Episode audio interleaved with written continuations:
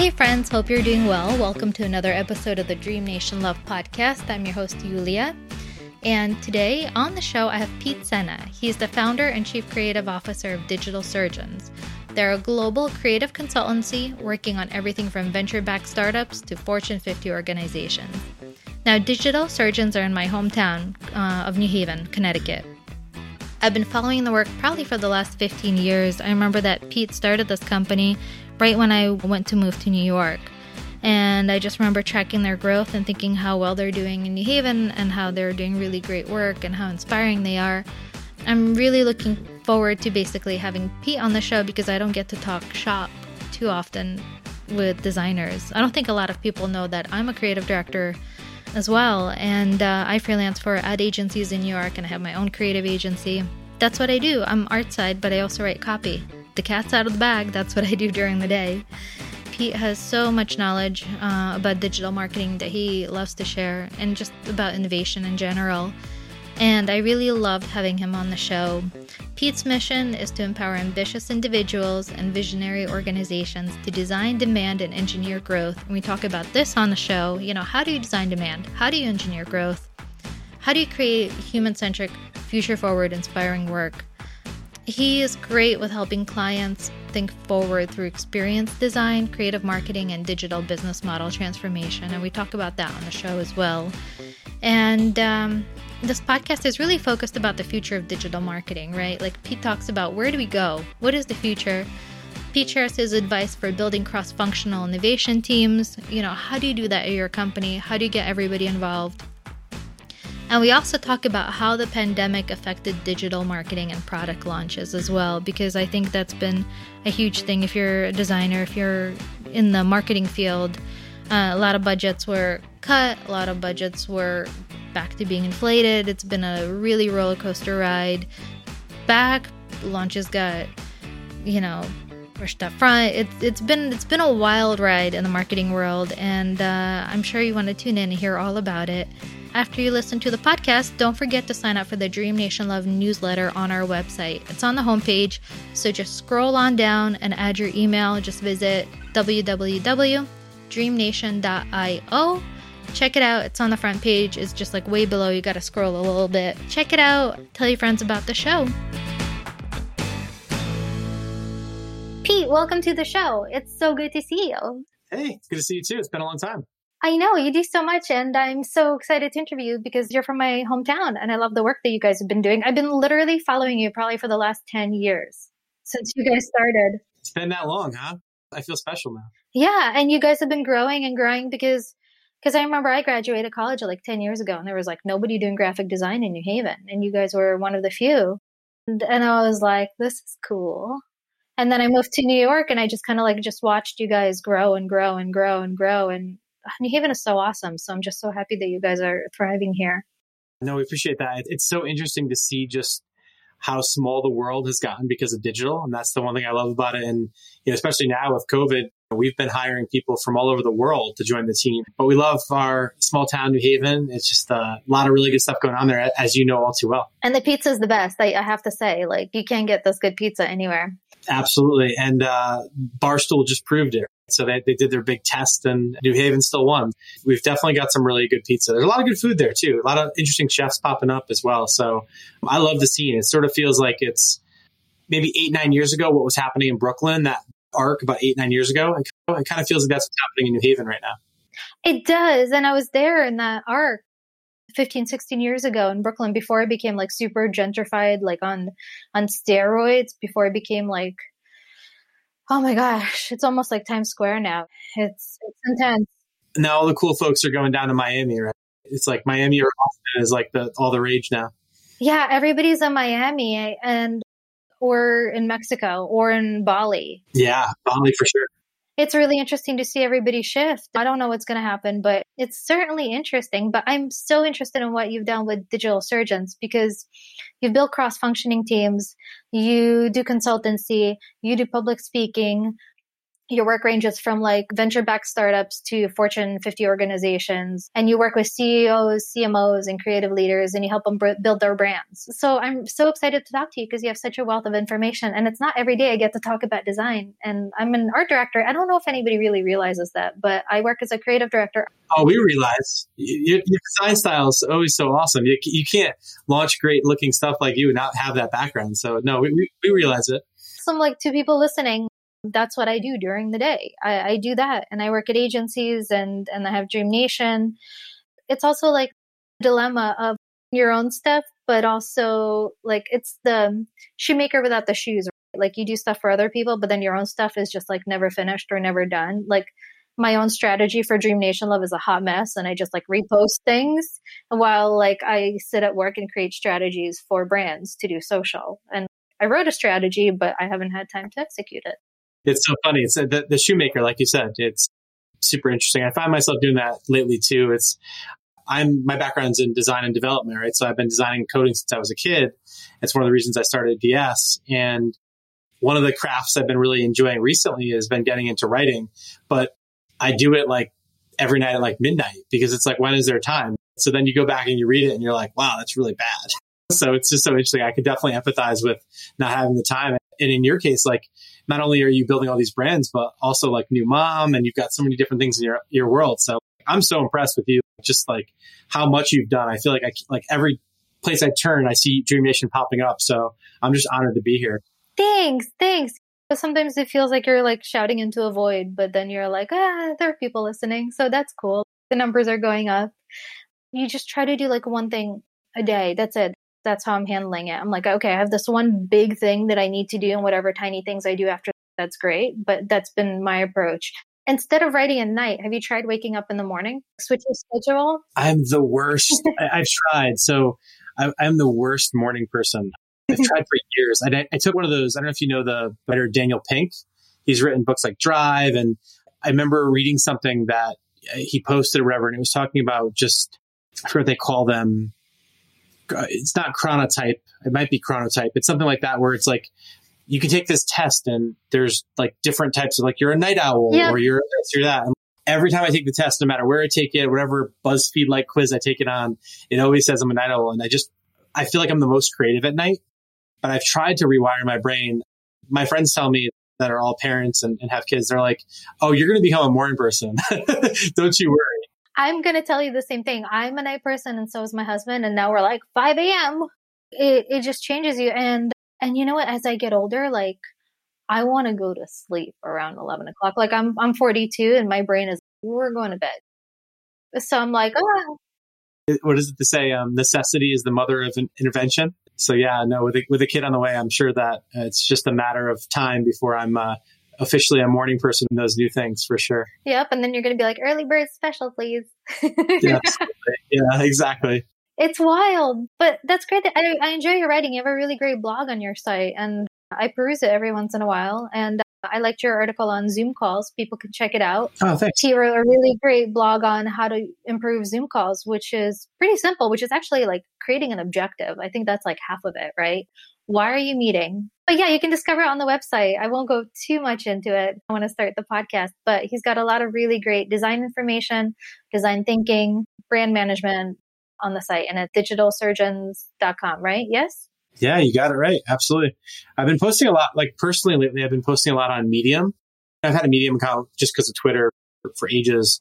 And it's just Pete Sena on Medium, but I've been having a, a lot of fun writing for that Uh, recently. I wrote about low code just this past week and got to connect with some really amazing people. And I think that that's the thing I love the most about just putting points of view out there, whatever those points of view are, whatever the topic is that you just find more people that either agree with you or disagree with you. And I think that there's something really interesting to come from all of that. I'm going to keep trying to do much more of that. So thank you for noticing. Yes, please do. It's great.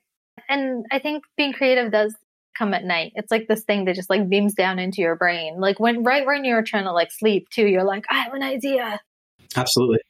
Okay, so when you were a kid, what was your dream? Did you always want to be a designer? I think that I wanted to be a designer even before I knew what a designer was.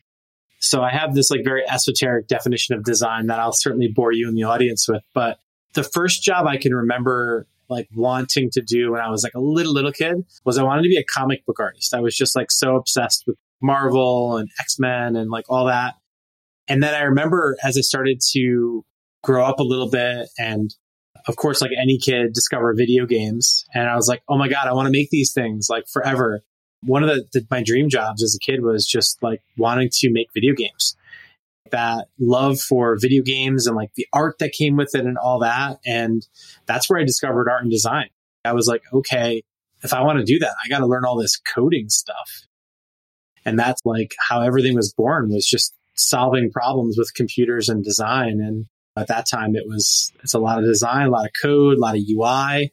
And I didn't know any of the buzzwords. Right nowadays, we say words like, oh, we're UX designers or we're creative entrepreneurs. But like back then, it was like, I just wanted to make cool stuff, man. So like that was, that's what I was doing. And that's what I wanted to be when I was a kid.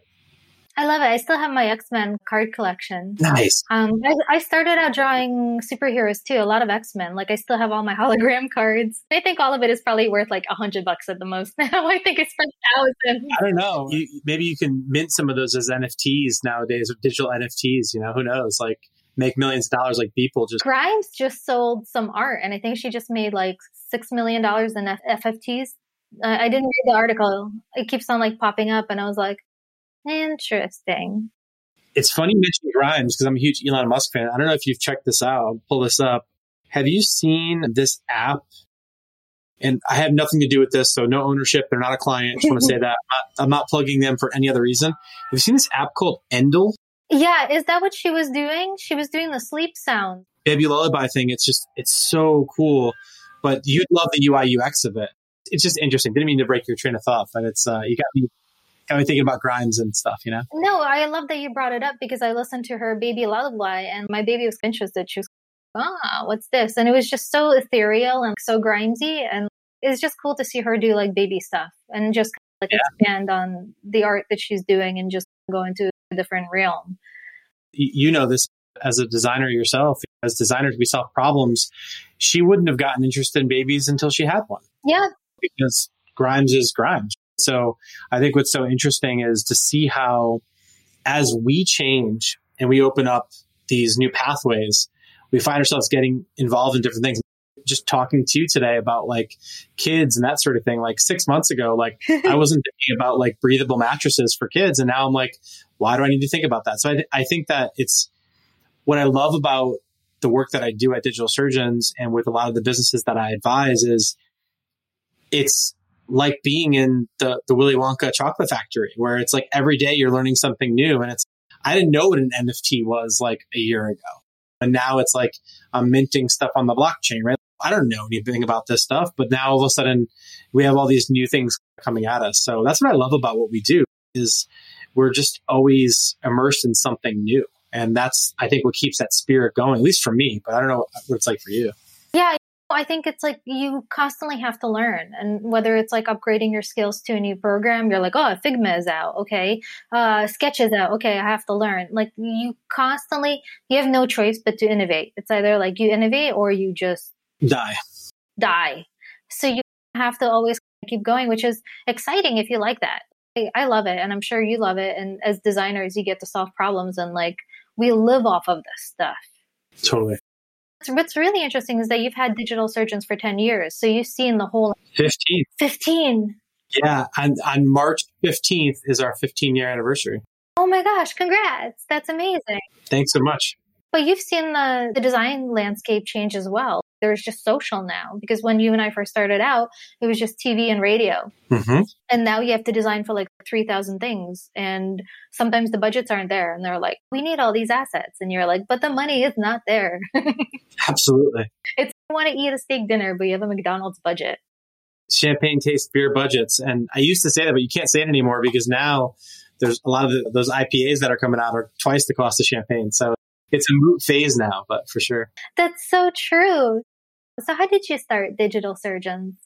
The shortest answer to that question is I was in my UConn dorm room and had a classic corporate job staring me in the face in the future, and where I was having all of my fun was on these like side hustle projects that I was doing like for friends. So like making like nightclub websites or like designing club flyers or all these different things. And it was interesting. I found myself often getting a lot of the projects where something had gone wrong before me. So it was like I was having to go in and like do surgery on these things. Like I was getting these really messy website projects or apps and the code was just a mess and it was done by done quickly or, or poorly. And, and I was going into doing surgery and it was just like this one moment hit me where I said, you know, I think I can do something different than just working a normal nine to five if I do my own thing. And I've, I was always sort of very entrepreneurial, but I never really knew about what that meant. Like I wasn't like,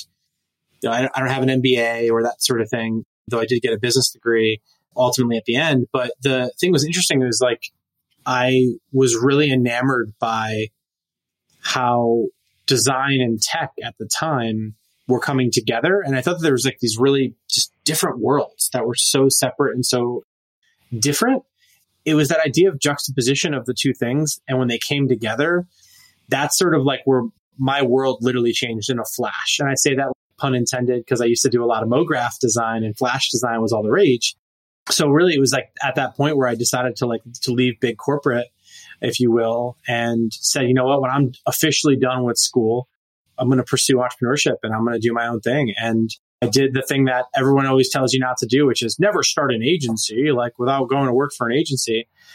And I sort of think it's interesting because sometimes the advice that people give you in life, I think if you just flip it around and do the opposite, you'll actually be more successful. Like I remember when someone was like, don't buy any of this cryptocurrency stuff. It's not going to be worth any money. And then like I check my crypto wallet and $2 is now worth like a gazillion dollars. And I'm like, okay, I guess that was a good thing to do. So yeah, I guess the advice I give to you and the, and the listeners that wanted is just like, if you've got this thing that is fueling you, go for it. So that's how Digital Surgeons was born. And in the beginning, it was just me like taking projects and then I got too much project work and I realized that I was really bad at selling myself. I was doing like $200 projects that probably should have been 20,000 at the time. And then I met my co-founder and we had this idea and we said, listen, why don't we join forces? And I said, sure, we'll give it a little test run. We'll do a couple month test run. And now here we are 15 years later. We've started multiple businesses, one of which I'm wearing on my chest right now. It's a sweatshirt. And when you said it, I was like, wow, it's been 15 years. I feel old. It's crazy, right? Time flies. I'm like, oh my God, I'm going to be 42 in April. Like, I don't feel 42. And Amen. that's going to be what it's going to be like to age. Like I remember my friend Nancy Spiro, who's like a huge artist. She was like 96 at the time and she couldn't design art anymore. Her hands were like arthritic. So sad. Yeah. She had like, a whole team of people designing her stuff, but she was, we were having dinner one night and she was like, you know, I just feel like I'm in this ship and it's like a sinking ship. And she's like, my brain is active. I feel like I'm 20 years old still, but my body is old. Oh, it's heartbreaking to hear that. I know, but she kept on designing. She kept on designing until the day that she passed away, which was incredible. As an artist, you keep on going. You know, like I'm going to see you guys like a district doing stuff when you're like 96. Listen, I hope I live that long. I hope I, I hope I'm not that privileged to do that for sure. That that's the super interesting thing. That do you know Tobias van Schneider? Mm-mm, no. He's an amazing designer. He's worked at like FI and Spotify. He did the Mars rover logo recently. Oh, cool. Yeah. My friend, hey, our friends created that logo from New Haven. My friend Trisha, I don't know if you remember Trisha, but she married the guy who created the landing gear on the Mars rover. Wow. The rockabilly hair. I can't remember. I, I like don't remember things anymore. But hello, back to New Haven. No, New Haven's doing some cool stuff. Don't sleep on New Haven. You got two uh, fellow creators right from New Haven on this very podcast. That's true. But yeah, so he created the Mars rover logo, Tobias. But why I was sharing him is he wrote an article recently about the death of middle management. And it was talking about how designers, as we advance in our careers and we level up, we then start managing people and we get further and further and further away from the thing that we love most, which is the craft itself. It's funny to say thinking that 20, 30, 40 years from now, I'm going to still want to be creating. And it's something I've, I've actually had a lot of I would say tense conversations with different entrepreneurs about different friends of mine that are CEOs or have startups that they've exited and whatnot. It's, I've always wanted to be close enough to the work where I can still create. So like every chance I get, nights or weekends, I'm still coding for fun. I'm still designing for fun. Lately, I've been getting really into these like 3D and I'm probably going to mint some NFTs pretty soon just for fun. But I've been getting into like projection mapping and just different multimedia because for me, I think the best thing we can do as creators is cross train, you know, put our minds into different places. And that's why I've been trying to, trying to write, which is really hard. James Dowd, who's our creative director, always says to me, he's an amazing writer and storyteller. And every time I show my writing, I'm like, I hate this. And he's like, it's like a little bit better than the last time you sent me something. And I was like, yes, all right, cool. So I'll just keep going. But in all seriousness, I think why I share the thing about Tobias and he has this really great newsletter called From the Desk of whatever. And it's, I'll definitely send you a link to it after the podcast. But what I love about it is he talks about just the need to continue to stay close to the craft. So whether you are a CEO that's launching billion dollar brands or companies or a designer, an architect, an engineer, the one thing that I always say is like, don't get too far away from the work because that is the thing that's important. So if you're the CEO, you don't want to be too far from your customer, right? You don't want to be too far from the work because then you're out of touch. And I think what makes a lot of the work that you've always put out there that I've always been inspired by over the years is like, you're always connected to that zeitgeist. You're connected to that culture because you're in it. And if you remove yourself from it, certainly it gives perspective. But I think that there's something special about the way that creatives' minds work that only happens when you're creating. And it doesn't necessarily happen when you're in spreadsheet mode or resource allocation mode, which certainly as senior leaders, we get ourselves into quite a bit. Yeah, you know, I've noticed that over the years too. Like when I entered advertising, there were just top managers who would just like manage teams. They wouldn't really do any art. They would go on a photo shoot and they go on like all the juicy projects, but they wouldn't do art. But these days, you kind of have to do everything. I can be running a 10 person team in an ad agency, but then they're like, pick up a banner, pick up like an email, jump in. And I'm like, are you kidding me? But I do it. but it's, it's hard because it takes a lot of energy to run a 10 person team successfully if the work is like massive and usually it's like a it's like a conveyor belt i it's very easy to feel like lucy on the conveyor belt when the chocolates are coming too fast and you're just like trying to gobble them up that was the visual that in my mind before you said it. I was thinking of it. That's what like every day in advertising feels like. You're just like this conveyor belt is like not tuned and I'm hired to tune it. And it's hard because you have to be creative, you have to help encourage other people's ideas. You know, it's a lot of managing personalities too. So it's being a designer at the end, like you said, it's problem solving. And I was going to ask you, uh, what do you see as being the future of digital marketing now that you've done this for such a long time? Well, the first thing I would say is the future of marketing is just marketing, right? I think what's interesting is like oxygen, we all breathe oxygen.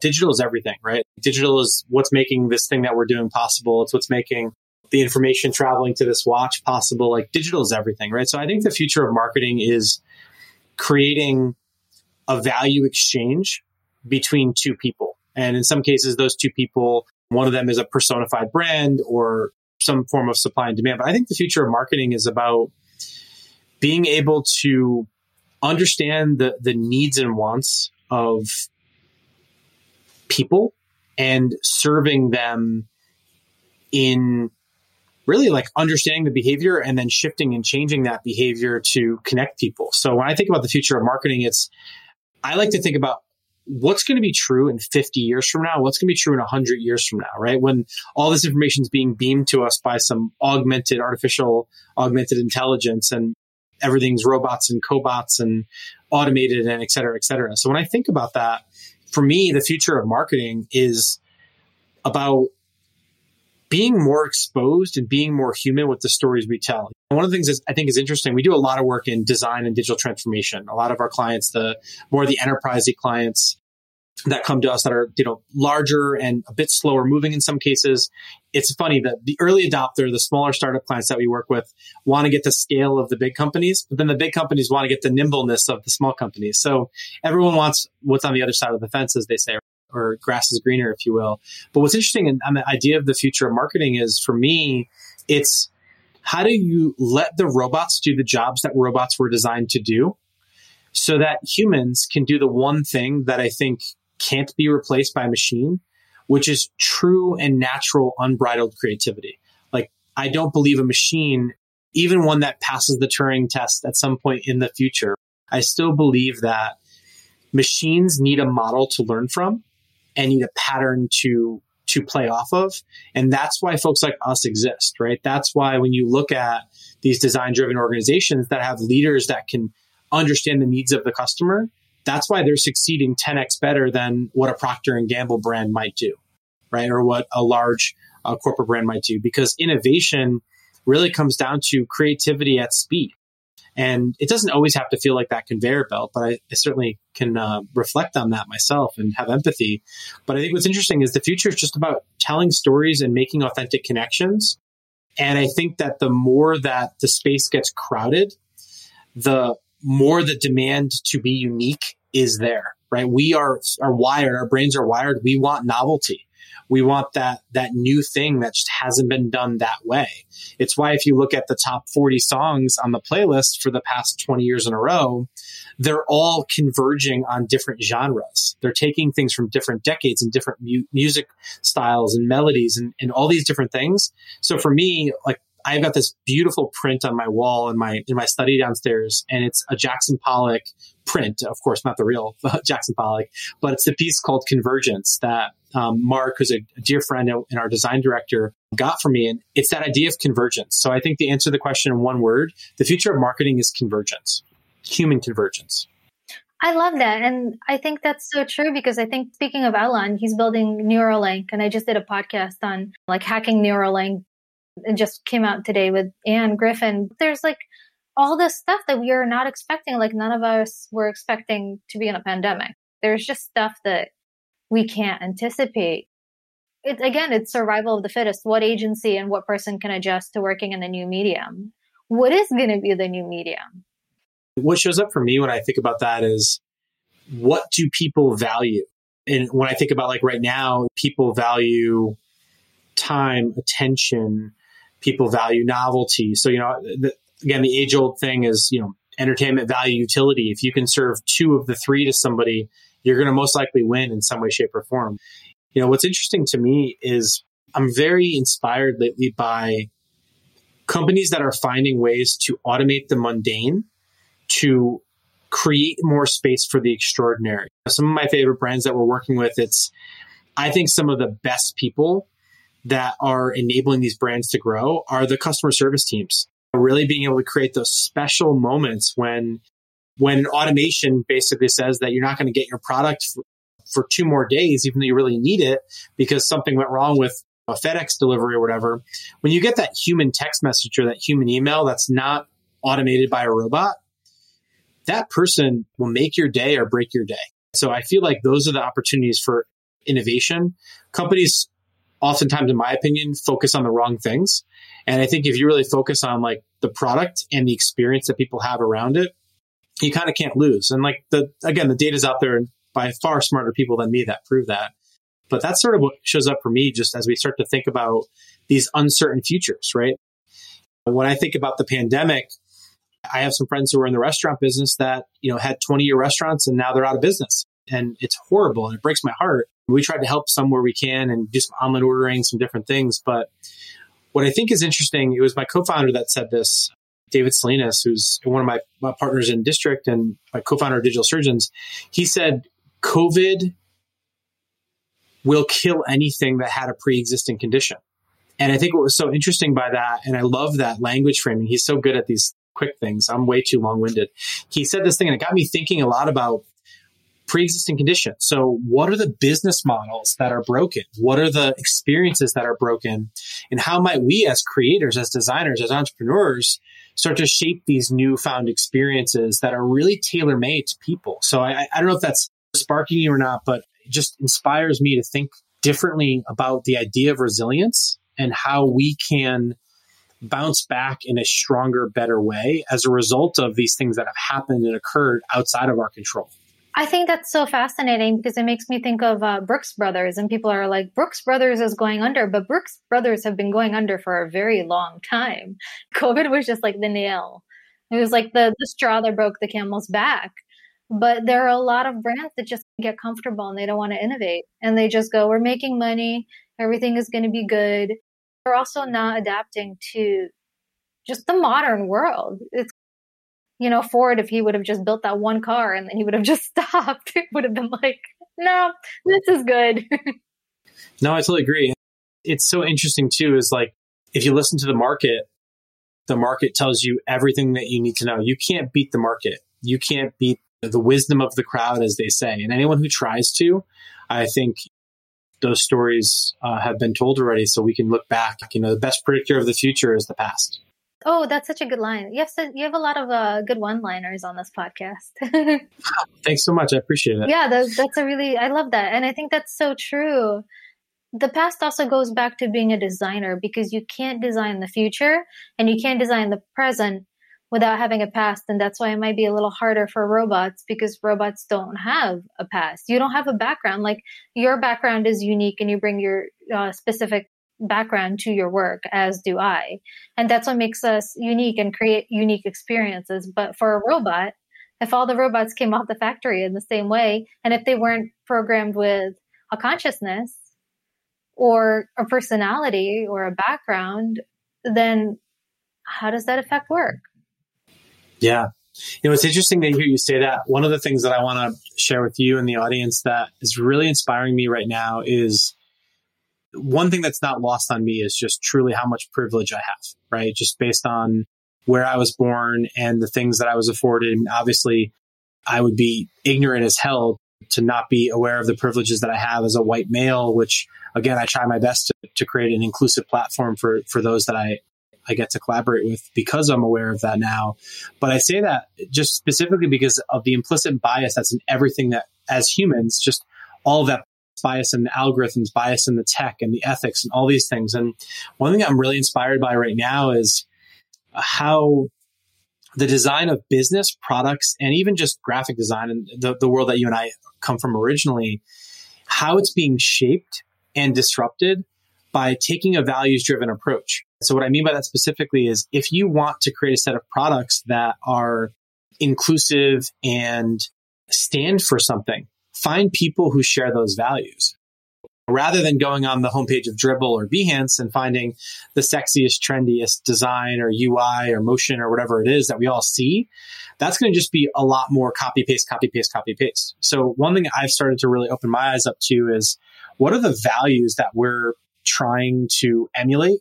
And then how do I tap into those values to seek out people that share those values and it's a great exercise by Brene Brown on values. If you, I'm sure you've seen it just because I feel like you know everything. It's an amazing exercise for identifying what your values are and what your boundaries are. And what I found recently in, in some of the, the newer work we're doing is we started to work with people from very different walks and talks of life. And I think what we're starting to see now is just how much you can disrupt a market if you are designing for or are that market. I know obviously you had Kara on one of your podcasts, the CEO and founder of Hint. I'm a huge fan of hers. Really, really love just what she stands for. And I think a lot about what she did to disrupt the world or a market, right? So now as designers, how do we seek out other people that have the values that we seek? And if we're trying to design for inclusion, then how do we bring someone onto our team or work with someone who is very much living in that world or understands it? That to me is where the human centered design aspect comes into play. And I've seen that in the IDEOs of the world. I've seen that in the design thinking of the world. But what I haven't seen a lot of, and we're trying to incorporate it in the work we do today, is how do we bring that thinking into startups? How do we bring that thinking into corporations? How do we bring that thinking in aesthetic integrity into the work that we do and the stories that we tell? And that's some of the stuff that's keeping me up at night right now in a fun way is like, how do we remix that and play off that resilience and play off all the stuff that happened in this pandemic and say, what's true now and what will be true 50 years from now, irrespective of the next plague that, that unfortunately might hit the world, you know? I think design has so much weight in this world. As designers, we shape a visual culture and we shape the world and how the world views everything through media, through packaging, through commercials, through through, through content what I think is really interesting about digital surgeons is that you are literally building cross-functional innovation teams at your agency and through and with your clients as well. And um, at a lot of places, at a lot of I know at a lot of agencies, I, I worked at like so many agencies. It's impossible to build cross-functional innovation teams. I've worked at venture development companies and I've seen workshops where we help people do that. So I know how easy it is. But some companies just have a very stuck mindset and they can't even like think about cross functioning because it's so dysfunctional in a weird way and you have so many personalities and you have so many egos. And i think at the end of the day it comes down to egos and people are like i don't want to work with that department. They're not going to tell me what to do. Back to the jackson pollock thing i think if there was a lot more cross pollination everything would improve everything would improve across the board but my long-winded this is my long-winded way of asking you what is your advice for building cross-functional innovation teams? Well the first thing i would say is thank you because there's days i wake up and i feel like we're just not innovating enough then we're not being cross-functional enough and get into my own imposter syndrome. So i'm really grateful to hear that that that's what occurs to you. The only thing that i can say just like that comes from a place of authenticity and truth to be really candid is i believe when we've been successful at building cross-functional teams, whether it be internally or with our customers or with the projects that we've worked on, I really believe it's come down to this core belief that we have, and, and, we say this when we pitch, and it's a big part of who we are, is I fundamentally believe that creativity and curiosity are broken. I think they're broken in the world. I think they're broken in business. If you look at just the sheer data from the time a child grows up if you were to graph out how many times they ask why and how many times they ask curious questions and try new things, it ma- massively degrades as we get older. We are told how to think, and that unfortunately limits the lateral leaps that we're able to make as humans. So when I think about what makes a cross-functional team successful, I think it's fun. I think it's experimentation. I think it's play that's what companies like Lego have realized. And we had the pleasure of working with them a couple years ago. We just recently hired somebody who was at Lego previously. And I think it's the idea of a state of play. But when you marry play with purpose and you incorporate experimentation, I think you're able to bring about a more iterative way. And I think that's one aspect of cross functionality I think is important. But the other thing too is I think just trust. I think being able to say, you know, there's lots of studies out there that talk about psychological safety and blah, blah, blah. So I'm not going to just parrot up the studies that everybody else reads. But what I will say is it's not just trust. It's also saying like, I want to hear your ideas. You know, one of the things that people really feel left behind on is, you know, at the, at the most core level, we still have these lizard brains, right? So people are still driven by two things, fear and greed. No matter how enlightened we might think we might be or how woke we are, we all have ego right? Like I've done my best to tame my ego, but I don't believe that it's possible to kill your ego. I don't. At least I haven't met anyone who has completely been able to starve it off. According to Joe Rogan, if you take enough acid, you kill your ego. Maybe I should start doing some of that. I've never uh, experimented with that yet, but certainly microdosing. I watched that Goop episode on Netflix, and microdosing sounds like a cool thing. Haven't tried it, but maybe someone can uh, tell me more about that another time. But in all seriousness, I think what it comes down to is experimentation play. So when you marry what I call the delta, so we have this symbol that we use a lot of digital surgeons. It's a delta, which is the triangle, right? So it's change over time.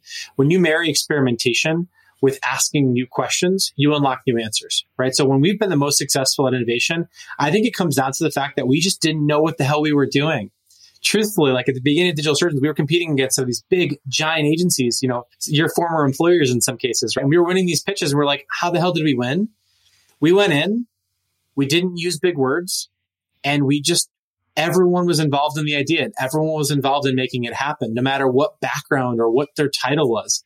When we do that, we win every single time. I think what happens is when we start to let the labels dictate what we do every day, a label like account or project manager or strategist or designer or developer, when those labels get put on us, just like the labels on, on these brands, right? This brand says something about who I am it also might say something about who I'm not. So the thing that's interesting about cross functionality is I think when you put people in that state of play and convergence, that's where you get that really magical thought is by bringing in all these different backgrounds. And really, it's like, I don't want to use the token word diversity because I feel like it's being overused in the wrong ways today. And I'm doing my best to learn and lean into it. But in all seriousness, what the true definition is by having unique and different things coming together. So that for me, that convergence, I think is why people are winning, right? It's why someone was like, we're going to take this thermostat that's been around for almost 100 years and we're going to take this thing called Wi-Fi. We're going to spank the two together. And then before you know it, a Nest is born. And then Nest goes and gets bought by Google. And now we have all these connected home products, right? So the wheels on the suitcase moments happen when we stop and pay attention and we listen and we start asking ourselves and our teams and our friends and our families and our clients new questions. That's where I believe cross functionality happens. But it's the labels that limit us. And that's what I would say to answer that question. I love that.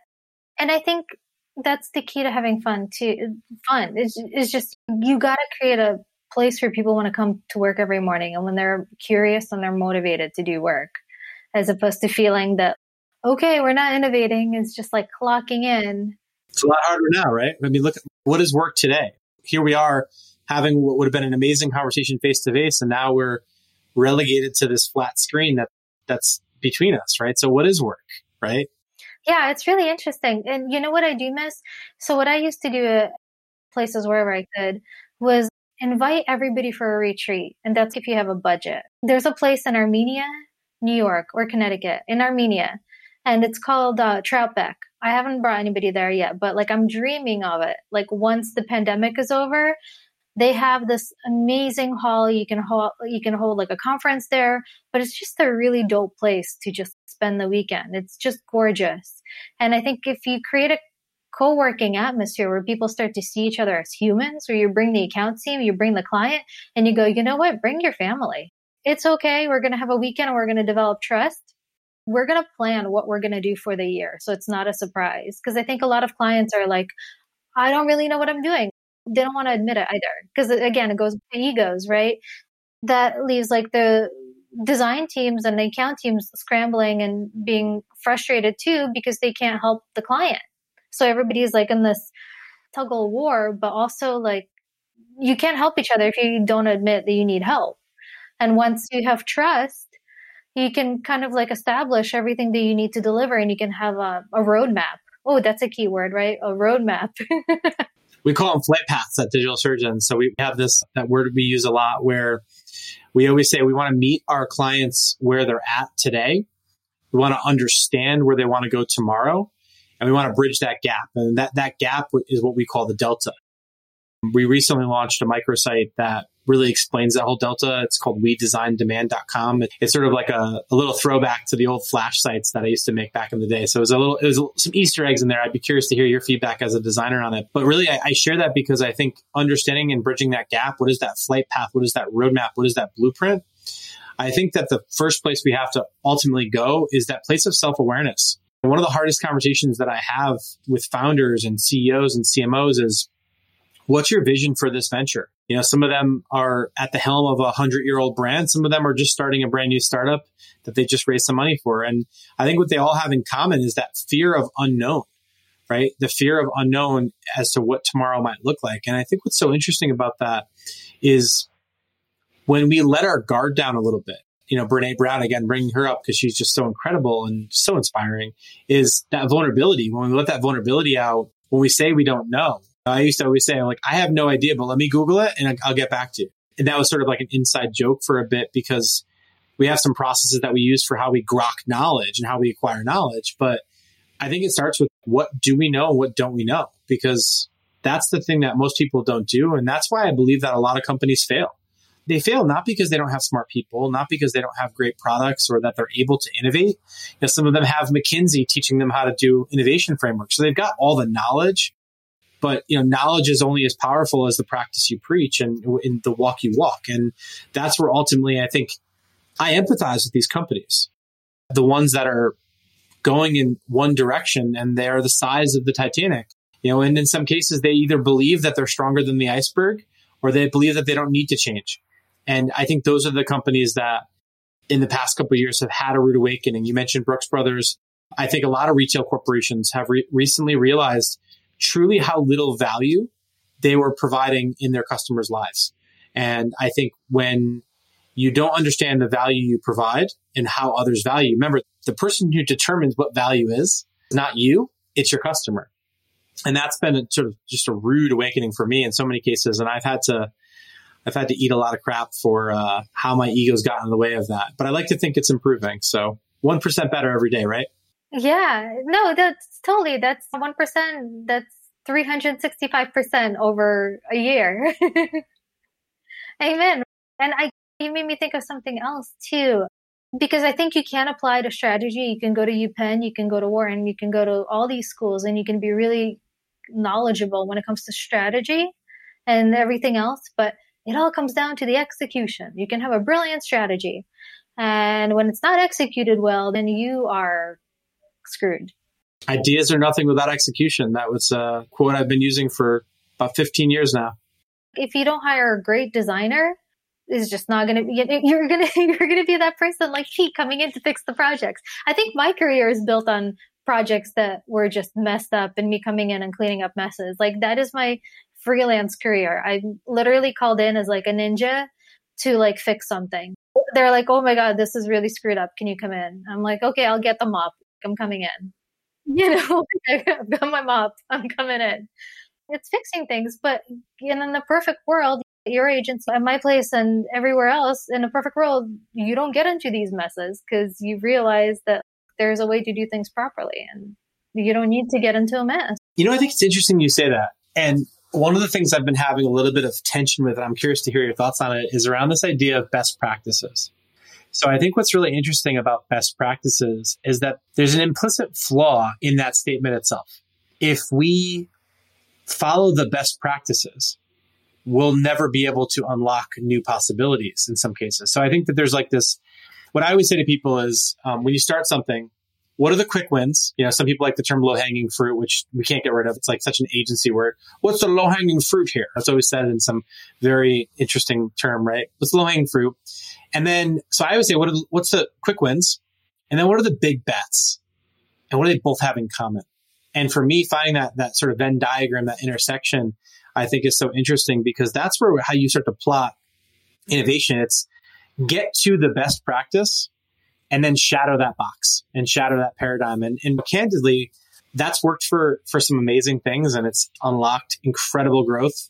It's how we built a 20 plus million dollar tech campus and uh, it's how we've helped brands exit and, and IPO, but it's also how we've messed up a ton, right? Because when your hubris gets in the way and when you neglect best practices, that's when shit goes really wrong. So what I always like to say is, all right, what are the quick wins? What are the big bets? What are the best practices?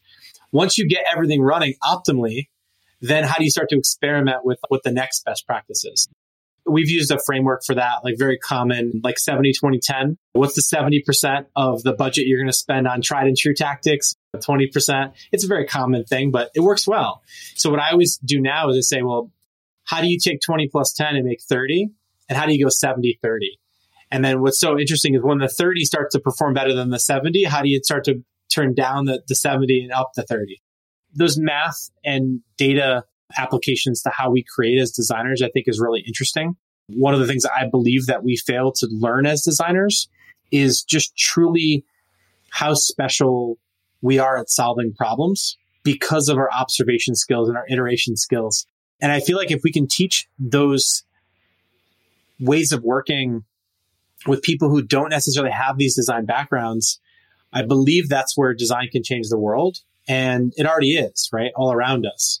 Just this very platform we're talking on didn't exist a couple years ago, right? They just launched this video feature like a week and a half ago. So I'm really excited to use it. Awesome. Yeah, no, I'm excited to be here for sure. It's definitely much more interactive um, than just the standard dial in, if you will. Totally. Oh, and for people listening, I'm talking about Squadcast. Um, I use Squadcast to, uh, to record all my podcasts. Oh, but you know what? I was going to ask you, Pete, how has the pandemic affected digital marketing and product launches for you? So it's really changed a lot. It's a great question. And so it's changed, I think, the tactics we use. Right. So we have a lot of clients in the CPG space and many in the food space specifically. So one of the tried and true tactics for getting to growing a food brand is let people taste and try the product. And if they like it, they'll buy it. Pretty obvious. So tactics like out of home, experiential, you know, trial events. We've had to rethink what does it mean to try a product? What does it mean to get a product in your hands? You know, because no one wants to uh, be in the middle of New York City, like handing out products in Times Square right now because of the pandemic. I think tactically it's changed how we go to market. I think the speed of launches has been rapidly accelerated. You know, one of the things that I really worry about companies in our space, agencies, consultancies, is that as you mentioned, the I Love Lucy moment, those conveyor belts are going faster and faster. I was talking to a couple of friends about this recently who work on the client side. And they said, you know, I left agency world because I wanted more team, less chaos on the client world. And client side, as you know, used to be a lot slower moving. And now they're saying the pace of change is just happening so quick. So to answer your question, what's changed for us is just we've had to pivot all the different tactics that we utilize in that go to market to move the funnel. So I think what's changed about marketing is just people's relationship with trust, people's relationship with the internet, privacy, fear, and then obviously you have all these other dynamics happening at play with respect to mental health. We have people now who, as consumers, as employees, as people, we have so much more that we have to do. I mean, you're, you're lucky enough, like you said, you've, you've got um, someone to help out with your baby in the other room. But imagine if you didn't have a caretaker. Imagine if, if you had to keep doing this. And exactly, right? I would lose my mind. Like I'm already losing my mind and I'm so happy. Like my mom just retired this year and she's like, I'm a full-time grandma. I'm like, bring it on. so I'm so lucky. And I have my husband who's amazing as well and he helps. But even with two people, you have a little person and they're just dependent on you 24 seven. But it's nice to be able to have a little break so I can focus on work. So I can just be like, okay, like I need to get this work done. Let's plan it. You know, even focus on you too. Oh, I've been trying to go for a run, but it's like the body is so just not used to doing anything besides growing a baby. I digress, but it, it's just nice to just not have a baby hanging on you for about an hour. It's just nice. It's nice to be an adult and talk to another adult. but um, even though the baby is wonderful and I love the baby, it's just nice to have a tiny little break and not just feel like I'm just like the mom. It feels it's good to have myself back. What is your dream as an adult? So I meditate a lot. It's really been a big catalyst for my mental health, my self care routine. Some of my greatest ideas come when I'm meditating. I've meditated on that question of what do I want for myself in the future? And as close as I can think of as a dream, as a construct. And when I think about what I want for the future is creativity and prosperity, I think are two really important things for me. And I think that the only way to achieve those two things someone that I really have a lot of respect for said to me, What makes you happy? And what makes you successful in your own definition? And how do you find happiness and success? So whether it be some people use the term ikigai, which is the your raison d'etre, the, your reason for being, you know, where your vocation and vacation and all those things come together. Great concept. And for me, when I dream about that, it's prosperity and creativity. It's, and I think the only way that those two things are made possible in the intersection of the convergence is being a master of learning and being adaptive and responsive to all the changes that are going to come at you. And obviously, with knowing that I'm going to be a dad soon and all these other things, you know, the, the thing that I'm thinking about most is how do I always keep creating? Whether I'm creating humans or companies or new ways of working, like that to me is super, super important. If I won Powerball tomorrow and I had a billion dollars and I never had to do anything else again to make a dollar, I would still be creating. I would still be learning. I would still be trying to help people to better connect with the products, services, and experiences that light them up. That's why I've stuck with the conveyor belt and the I Love Lucy machine for as long as I have is I'm in it because I'm truly fascinated about how people operate. And as long as I'm learning and as long as I've got that creativity, whether I'm gardening or meditating or designing the next ad campaign for a billion dollar brand, I think I'm going to be happy. So if those things come together, that's the, the things that I'm looking for. That's what I dream about as an adult is being in that state of invention and creation and possibility. So I'm told that it's going to be a pretty wild ride being able to raise another human. So I'm hoping I can still hold on to. You'll be able to, and you know what? I think you'll get like a new set of eyes. You're just going to be seeing things for the first time through your baby. And it's like, it's incredible. And it's just, you know, you love launching companies. You're just launching a little human. It's so cool. every day something new happens. Like the other day, we had, like yesterday, we had to drive into the city. We had to spend 10 hours in a car with an infant to get some paperwork done. I had to run, be, speaking about things that don't work. City Hall does not work in New York. So trying to get like something signed at City Hall. But I was just watching my little, like, she's, she's going to be four months this, um, like next week. And she was just looking out the window in the Lower East Side and you can see her mind was being blown. She kind of looks around in her little carriage because she falls asleep.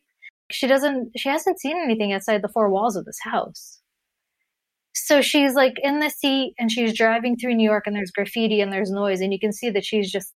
Yeah, the pattern machine is just like trying to connect all the dots and everything. Yeah. Yeah. And she's going over the bridge and she's like, oh, water. Like it's just, I mean, you, are going to just sit there and you're just going to like watch this human discover the world and you're going to be blown away. You're going to be like, this is so cool. And they're going to, I mean, you're creative. So the kid is going to be creative and they're going to like surprise you with all the stuff that they're going to come up with because they're going to blow your mind. No, I, I, love that. And it's, I'm super grateful to hear that frame on it. And I think framing is everything, right? You talk about how do you be cross functional?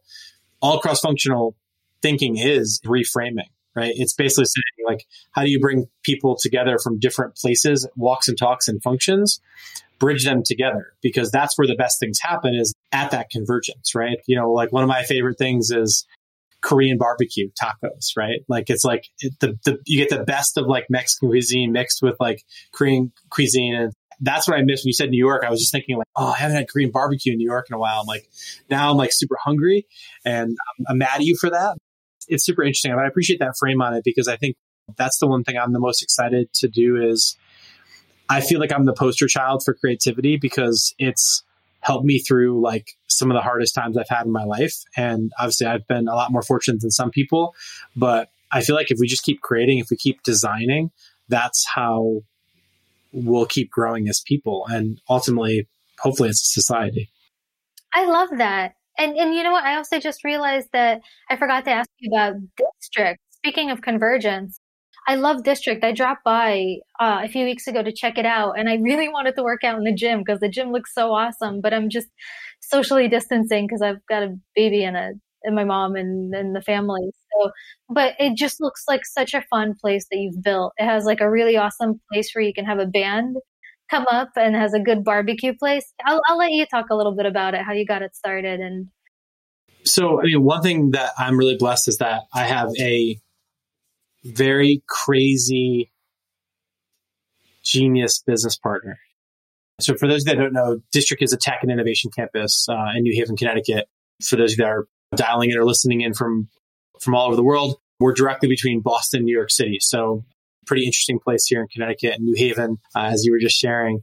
On the campus, we've got many companies call it home. We've got a co-working space, Digital Surgeons headquarters there. We've got an architectural firm, which is one of our partners there.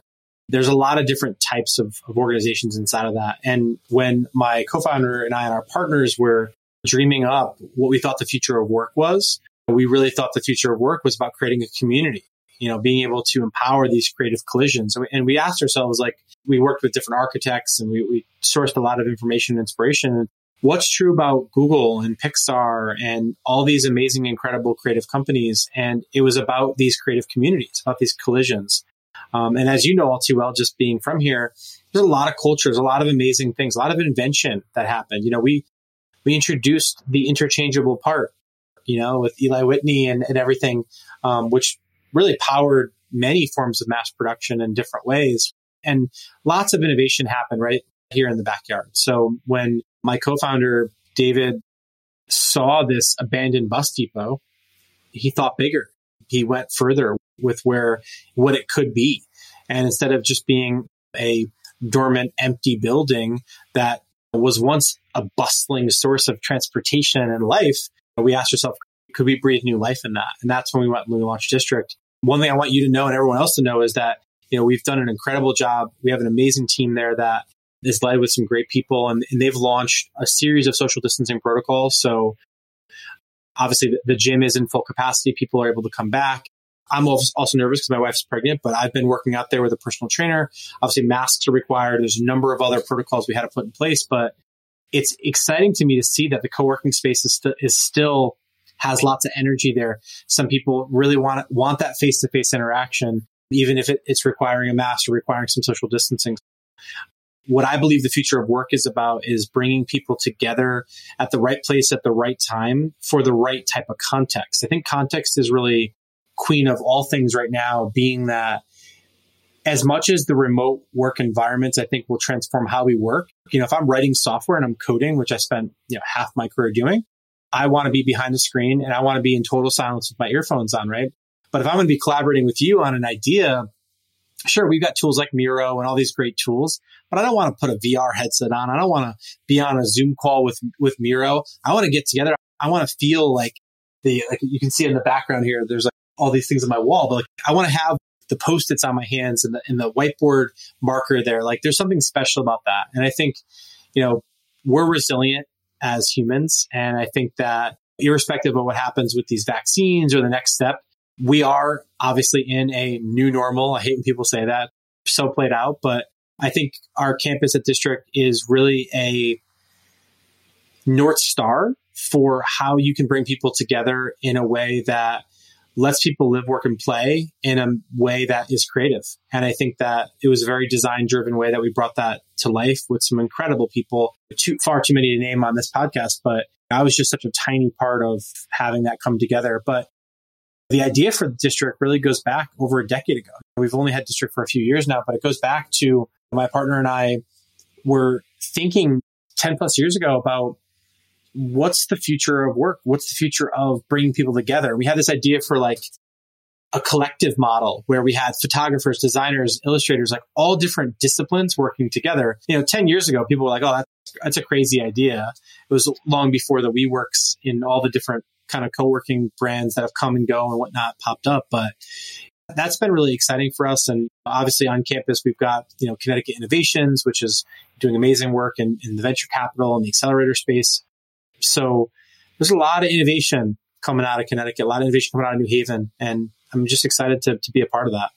You also have a SeeClickFix in there, I think, which is Ben Berkowitz's company. He was my first guest on the show. That's awesome. Yeah, no, I, I don't know if Ben is still there because now I know that he's he's sort of exited the business. So I think he's still involved in working with them. But since they, I guess they sold, there's a transaction. I don't know all the details, um, but I know that they did spend some time at District in in the co-working space for a while. I don't know if he's still there, but I'll have to check in. I haven't spoke with him recently, but yeah, speaking about civic innovators and some of the work that he's done, just, um, Ben's just an incredible mind. Yeah, he is, and I, I just love that there's so much really like amazing gems in New Haven. And uh, yeah, I have to check in with him too. He's got two kids too. And I haven't spoken to him in a while, but maybe one day we can all have a play date.